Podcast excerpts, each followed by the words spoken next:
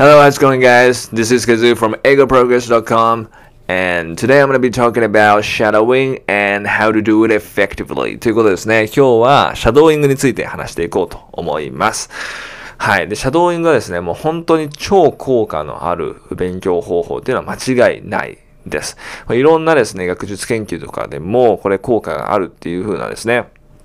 えー、言われてたりはするんですが、ただ、やり方をかりやって効果の出る勉強法に初めてなるので、このやり方をしっかりですね、抑えるということが重要になります。で中にはやっぱり追いつかないとか、なかなかですね、こう詰まってできない。そういった形だとやっぱり効果は全く出ないので、どうすればそういう風にならないかっていうところも含めてですね、正しいやり方、えー、とかをですね、えー、お伝えできればと思います。で、え、私自身がですね、そもそも、え、シャドーイングでめちゃめちゃですね、効果を、恩恵を受けました。っていうのも、そもそも全然英語はまず聞き取れなかったです。本当にこうネイティブの人が聞いても、ネイティブの先生の授業とか聞いても何言ってるかわかんないの宿題が何かすらちょっと危うい状況で、で、例えば TOEIC とかもですね、もう全然なんかこう、わかんない。もうなんか気づいたら問題終わってるみたいな感じのことが多かったんですけど、ただ、この TOEIC、あの、シャドーイングをですね、 TOEIC の教材を使ってですね、練習していって、 TOEIC ですね、リスニング満点取ることもできましたし、えー、5回連続でですね、なんと取ることができましたで、これも本当にシャドーイングその当時やってたからだったので、シャドーイングはもう超過の効果のある勉強方法です。でですね、私自身もま効果あったんですけれども、私自身ですね、英語トレーナーとしてですね、大手英語コーチングのですね、会社で働いていたんですが、そこでもシャドーイングをメインにめちゃめちゃですね、指導してみました。そこでですね、もう300人以上ですね、そこと今、自分の英語を教えてる人は300人以上含め、300人以上ですね、あの、教えてきて、シャドーイングはですね、めちゃめちゃ効果がある方法を、っていうのはもう間違いないなっていうのを確信したんですけれども、まあ、そこのですね、やっぱ300人以上これまで教えてきた経験とかも活かしてですね、どういう風にすれば効果の本当に出るシャドーイングできるのかっていうのをお伝えできればなと思います。はい。じゃあ早速ですね、シャドーイングにおいてですね、大事なことがですね、2つあるので、今日はその2つに絞ってですね、押さえていこうと思います。で、1つ目、これがもう超重要ですね。ここがやっぱりもうできてないと、やっぱりシャドーイングやってもあんまり意味がないところなんですけども、シャドーイングで大事なのは、音を聞くってことなんですね。音を聞く。もう本当にここがめちゃめちゃ重要です。で結構シャドーイングをしていくと、やっぱ発音にとらわれる。やっぱ追いつかなきゃ追いつかなきゃっていうのは自分の発音にとらわれて、音が聞けてない人が多いんですけども、そもそもシャドーイングっていうのは発音の練習ももちろんあるんですが、それよりも音を聞くっていうところが一番大事なところの練習なので、音を聞いてあくまでその音を真似する。だから1単語ずれるんですよね。あれは無理やり1単語ずらしてやる練習というよりかは、音を聞いて、それを真似する。そうすると必然的にずらずれないといけないからずれてるっていうような形ですね。で、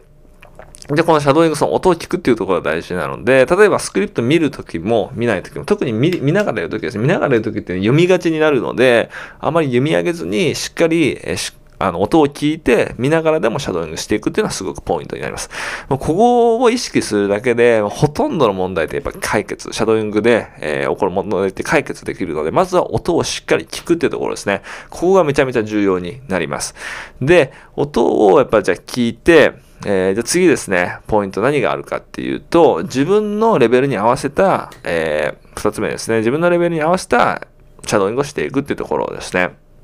これが二つ目のポイントになります。で、じゃあ自分のレベルに合わせたシャドーイングって何かっていうと、シャドーイングっていろんなやり方があるので、カスタマイズできるんですよね。で、主に4種類、まあ3種類ぐらいですかね、あります。で、まずですね、えー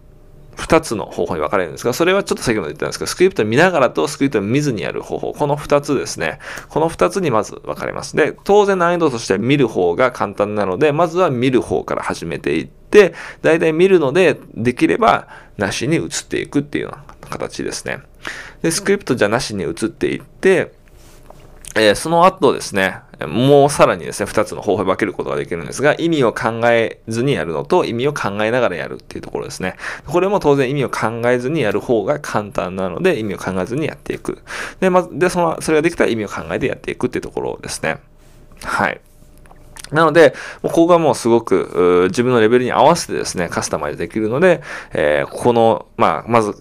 スクリプトを見るのか見ないのか。で、その後ですね、スクリプトじゃあありからなしに行って、なしに行った時に、じゃあ意味を考えるのか考えないのか、そういった形で分けることができるので、そこで自分のレベルに合わせるってところですね。追いつくところからまずやっていくっていうことが大事なので、そこをやっていくと追いつけないとか詰まるってところが少なくなるかなと思います。で、あともう一つですね、えー、これは僕、